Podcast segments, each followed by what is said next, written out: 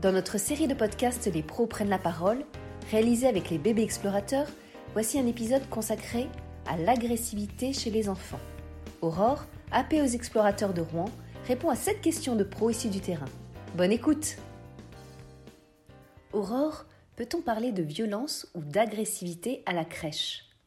Déjà, il y a une différence entre la violence et l'agressivité.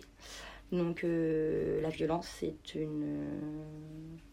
l'enfant a l'intention de nuire, alors que l'agressivité, pas du tout. L'enfant ne fait pas ça pour nuire ni à lui ni aux autres. Maintenant, le mot agressivité chez les enfants, moi, personnellement, me déplaît un peu. Je trouve ça très dur comme mot, parce qu'il n'a pas l'intention de le faire, en fait.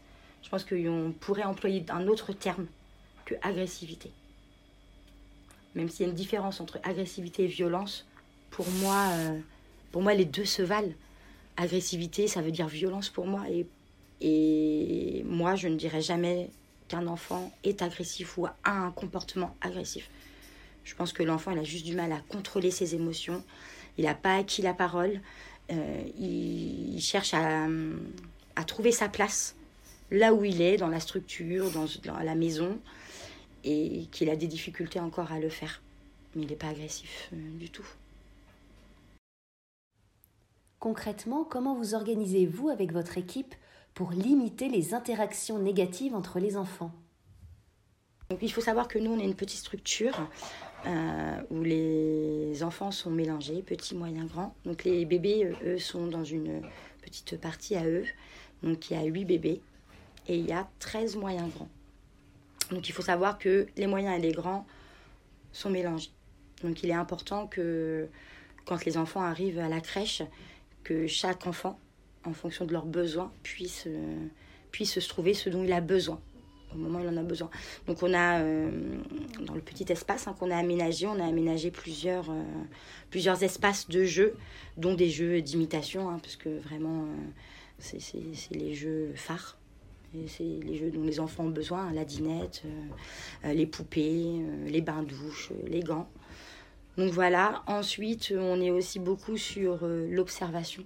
C'est-à-dire que, en tant que professionnel, on est là pour observer ce dont les enfants ont besoin, parce que les jeux libres comme ça, il y a certains moments où ils ont besoin d'autre chose. Voilà, en fonction un enfant qui commence à crier, courir, parce qu'il y a des enfants qui courent par exemple, on sait que là c'est stop, il a besoin d'autre chose.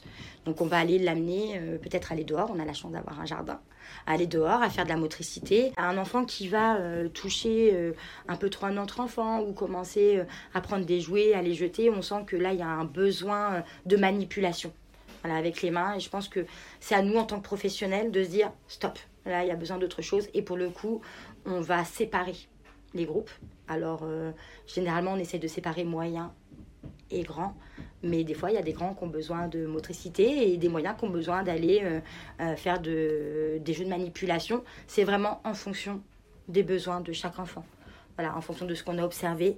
On sépare les groupes, c'est important de séparer les groupes pour que nous, déjà en tant que professionnels, on ait les yeux sur tous les enfants et qu'on ait plus de temps pour chaque enfant. Parce que c'est pas évident quand ils sont 13 de se dire d'avoir les yeux partout, même si on est 2 ou 3. Voilà. Après, on est beaucoup basé sur l'autonomie de l'enfant. C'est-à-dire que un enfant, on a installé le self-service par exemple à la crèche. Donc les enfants se lèvent, ça adore, de la table. C'est de l'interdiction, normalement, même à la maison. En fait, ils vont se lever, ils vont prendre leur assiette, vont mettre leur bavois, ils vont aller servir. Ils ont, j'ai des photos, le sourire jusque-là. Le repas se passe dans un calme, mais total. Tellement les enfants, ils sont heureux, en fait. Ils ont, je pense qu'à ce moment-là, dans leur apprentissage, ils en ont besoin. Ils ont besoin de se dire, je suis capable d'eux. Je suis capable de prendre mon assiette, de prendre la cuillère et de me servir. Je suis capable d'aller aux toilettes, je suis capable de me nettoyer toute seule. Ils aiment bien, et je pense qu'ils ont besoin, en fait. Ils ont besoin de se sentir, voilà, je suis capable de le faire, j'arrive à le faire et je le fais. Voilà, l'autonomie, c'est vraiment quelque chose qui, c'est quelque chose de primordial pour lui et même pour nous aussi en tant que professionnels, de se dire que on peut juste s'asseoir, le regarder. On a cette, juste cette sécurité affective finalement par le regard. Il est fier de lui, on l'est, ça se voit. Et je vous assure que des fois, ils sont 14 dans une pièce. Et bah, il y a un calme comme j'ai jamais vu ailleurs, quoi. Et comment utilisez-vous le matériel pour limiter ces interactions négatives ? Je pense qu'en tant que professionnel, il est important, mais vraiment, vraiment important, de s'il y a 6 poupées, de prendre que 6 enfants. Parce que il faut que chaque enfant puisse trouver ce que l'enfant à côté a, parce que c'est ce qui va se passer. C'est-à-dire que je vais avoir un hocher. S'il n'y en a qu'un, vous pouvez en être sûr, ils vont tous le vouloir. Et c'est à ce moment-là que la frustration en fait, de l'enfant, qui ne l'a pas, va se transformer en « je te pousse ». Aurore, quels conseils donneriez-vous à des professionnels pour gérer des situations de tension entre 2 enfants ? Alors, comment on fait ? Déjà, la priorité qui est pour moi primordiale, c'est le calme. La douceur dans ses mots, déjà, c'est important. La priorité va être d'aller vers l'enfant qui a été bousculé, déjà en priorité, qui pleure. Après, ça ne veut pas dire que l'enfant qui a tapé ou poussé ne pleure pas. Je pense que lui aussi est malheureux. Je pense que lui aussi, il a mal, même si on lui a pas... Je pense qu'il a mal quand même. À l'intérieur de lui, je pense qu'il a mal. Donc la priorité va être quand même d'intervenir sur l'enfant qu'on a poussé ou qu'on a tapé ou qu'on a mordu. Parce que c'est pas agréable pour lui et qu'il ne faut pas non plus que... Si on va voir l'enfant qui a tapé ou mordu, il ne faut pas que ça en devienne non plus pour lui « j'ai réussi ». J'avais peut-être envie de l'attention de la professionnelle. En poussant un tel, j'ai réussi. Elle est venue tout de suite me voir. Non. Je pense qu'il ne faut pas porter trop d'intérêt non plus sur le geste. Parce que plus on va porter d'intérêt à un geste qui n'est pas adéquat, je pense que plus il va être refait pour moi. Donc c'est vraiment voilà, aller vers l'enfant, lui expliquer par des mots qu'on comprend qu'il a eu mal, voilà, lui faire un câlin, le rassurer, parce que c'est vraiment important, par des mots et des gestes, tout simplement, le prendre dans ses bras. Et voilà. Une fois cet enfant-là rassuré de lui-même ou d'elle-même, de toute façon, elle va retourner jouer, parce qu'elle aura vite oublié et vite retourner jouer. Et à ce moment-là, il est quand même très, très important d'aller voir l'enfant qui a eu ce geste, parce que je pense que lui aussi n'est pas bien.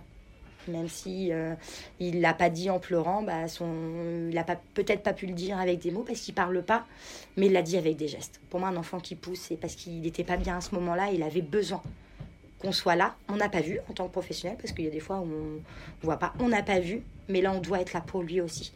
C'est important de lui expliquer par des mots que ce qu'il a fait, c'est interdit, mais aussi lui faire un câlin. C'est important de lui dire que on est là aussi pour lui.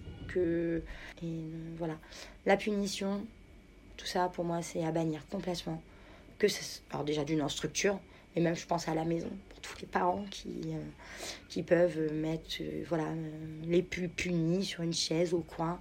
Ça n'a aucun intérêt, un enfant ça réfléchira pas à ce qu'il a fait. Je veux dire, si on par contre lui parler, lui rassurer et lui expliquer ce qu'il peut faire à la place, ça a un impact plus important que de punir un quart d'heure au coin. Et ça prend 3 minutes. Un enfant qui tire les cheveux, lui dire que s'il veut, on peut lui proposer des poupées. Un enfant qui tape, lui montrer qu'il y a un tapis. Ou viens, on va chercher un coussin et on tape ensemble. On a peut-être envie de se défouler ou de se dire, tu veux sortir ? Est-ce que... Je pense que c'est important de mettre des mots sur ses émotions, d'essayer de comprendre ses émotions. Voilà. Après, ça peut arriver aussi qu'on soit dépassé par certaines situations.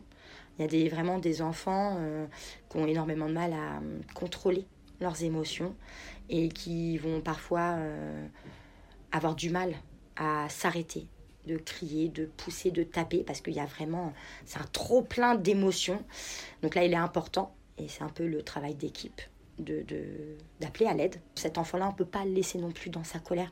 Il a besoin d'une professionnelle, il a besoin qu'on soit là. Il faut qu'à ce moment-là, les deux soient consolés, rassurés, ensemble. Et là, à ce moment-là, le travail d'équipe est important. Comment gérez-vous l'inquiétude ou le mécontentement des parents dans ce type de cas ? Les parents ont beaucoup de questions. Qu'est-ce qui s'est passé ? Qui a fait ça ? Donc, il est important d'expliquer au mieux aux parents sur ce qu'on a vu. Je pense que c'est important que ce soit la professionnelle qui a vu ou qui a été là à ce moment-là de raconter. Enfin, moi, je trouve ça un peu dommage que ça soit un intermédiaire parce que les parents, ils ont plein de questions. Alors, pas tous, mais beaucoup de parents ont plein de questions. Et je trouve que, voilà, c'est-à-dire que le parent, on va lui expliquer comment ça s'est passé, qu'est-ce qu'on a fait derrière. Parce qu'il faut être honnête, hein, un enfant qui se fait mordre, il pleure. Hein, c'est obligé, ça fait mal. Je me suis fait mordre la dernière fois, ça fait très mal. Donc forcément, est-ce qu'il a pleuré ? Oui, il a pleuré. Mais on a été là. Voilà. Et c'est pour ça que je dis que c'est important que ce soit la professionnelle qui a été là pour l'enfant, qui l'a consolé, de le dire. Surtout bien aussi dire les soins qu'on a fait derrière, s'il y a eu de la classe de mise, s'il y a eu de la crème, hein, des fois on met un peu des mots clairs en fonction, c'est des bosses, des choses comme ça, et dire aux parents qu'on a été là aussi après, qu'on a surveillé, parce qu'il y a des fois où il y a des bosses qui sont assez importantes, hein, il faut le redire, mais traumatisme crânien, ça peut arriver, même des fois, c'est quand même important, il faut que le parent sache qu'on a été là, du début jusqu'à son départ. Selon vous, Aurore, faut-il dire aux parents de l'enfant mordu ou tapé qui est l'auteur de l'acte ? Pour moi, le dire aux parents, c'est amener encore plus de conflits entre les enfants, parce qu'il ne faut pas croire, hein, 3 ans, là, il commence à répéter ce qu'on dit, il commence à dire qui lui a fait mal. Et je pense que si les parents amènent eux aussi leurs petits commentaires, parce que pour moi, c'est un peu ça, leur dire « je joue pas avec, il est méchant », les enfants, ils répètent. « Non, je joue pas avec toi. Maman m'a dit que t'étais méchant. » Maintenant, il n'est pas méchant, en fait. C'est arrivé une fois. Cet enfant-là, ça lui est arrivé aussi de pousser. Sauf qu'on ne l'a pas dit aux parents. Donc, il y a aussi ce... Voilà, non, on ne dit pas aux parents. Et pour le bien-être des parents et des 2 enfants. Le blessé et celui qui a poussé, quoi, ou mordu. Et d'après vous, est-il utile de parler de l'incident aux parents de l'enfant qui a poussé, tapé ou mordu ? Est-ce que c'est vraiment une obligation de le soir, votre enfant il a mordu ? Moi, quand ça arrive qu'une fois, je trouve inutile d'alerter les parents qui finalement, eux, ils vont se dire mince, mon fils a fait mal. Parce que c'est ça, il a fait mal à un autre enfant. Et moi, en tant que maman, je l'ai vécu. Donc c'est aussi pour ça que j'en parle. C'est qu'en tant que maman, mon fils a mordu et j'arrêtais pas le matin. Bon allez, tu mords pas. Hein. Surtout, faut pas que tu mordes. Hein. Sauf qu'est-ce qu'il faisait, lui ? Il retenait que mordre. Il remordait. Moi, quand je dis pas toujours, quand même jamais, quand ça n'arrive qu'une fois aux parents, parce que je vois pas l'intérêt d'alerter les parents, alors que nous, derrière, on fait le nécessaire pour pas que ça se reproduise. Si ça se reproduit, c'est que nous, on n'a pas les outils, ou il y a autre chose derrière, et là, on a besoin des parents, on a besoin... de faire équipe avec les parents pour que ça ne se reproduise pas. Moi, je pense qu'en tant que professionnel, si on a les bons outils derrière, si on cherche les besoins des enfants, je pense sincèrement qu'il n'y a pas besoin d'alerter les parents. Je pense qu'on est capable, en équipe, de travailler là-dessus et de trouver des solutions pour pas que ça se reproduise. À très vite pour un nouveau podcast, Les Pros Prennent la Parole, en partenariat avec les bébés explorateurs.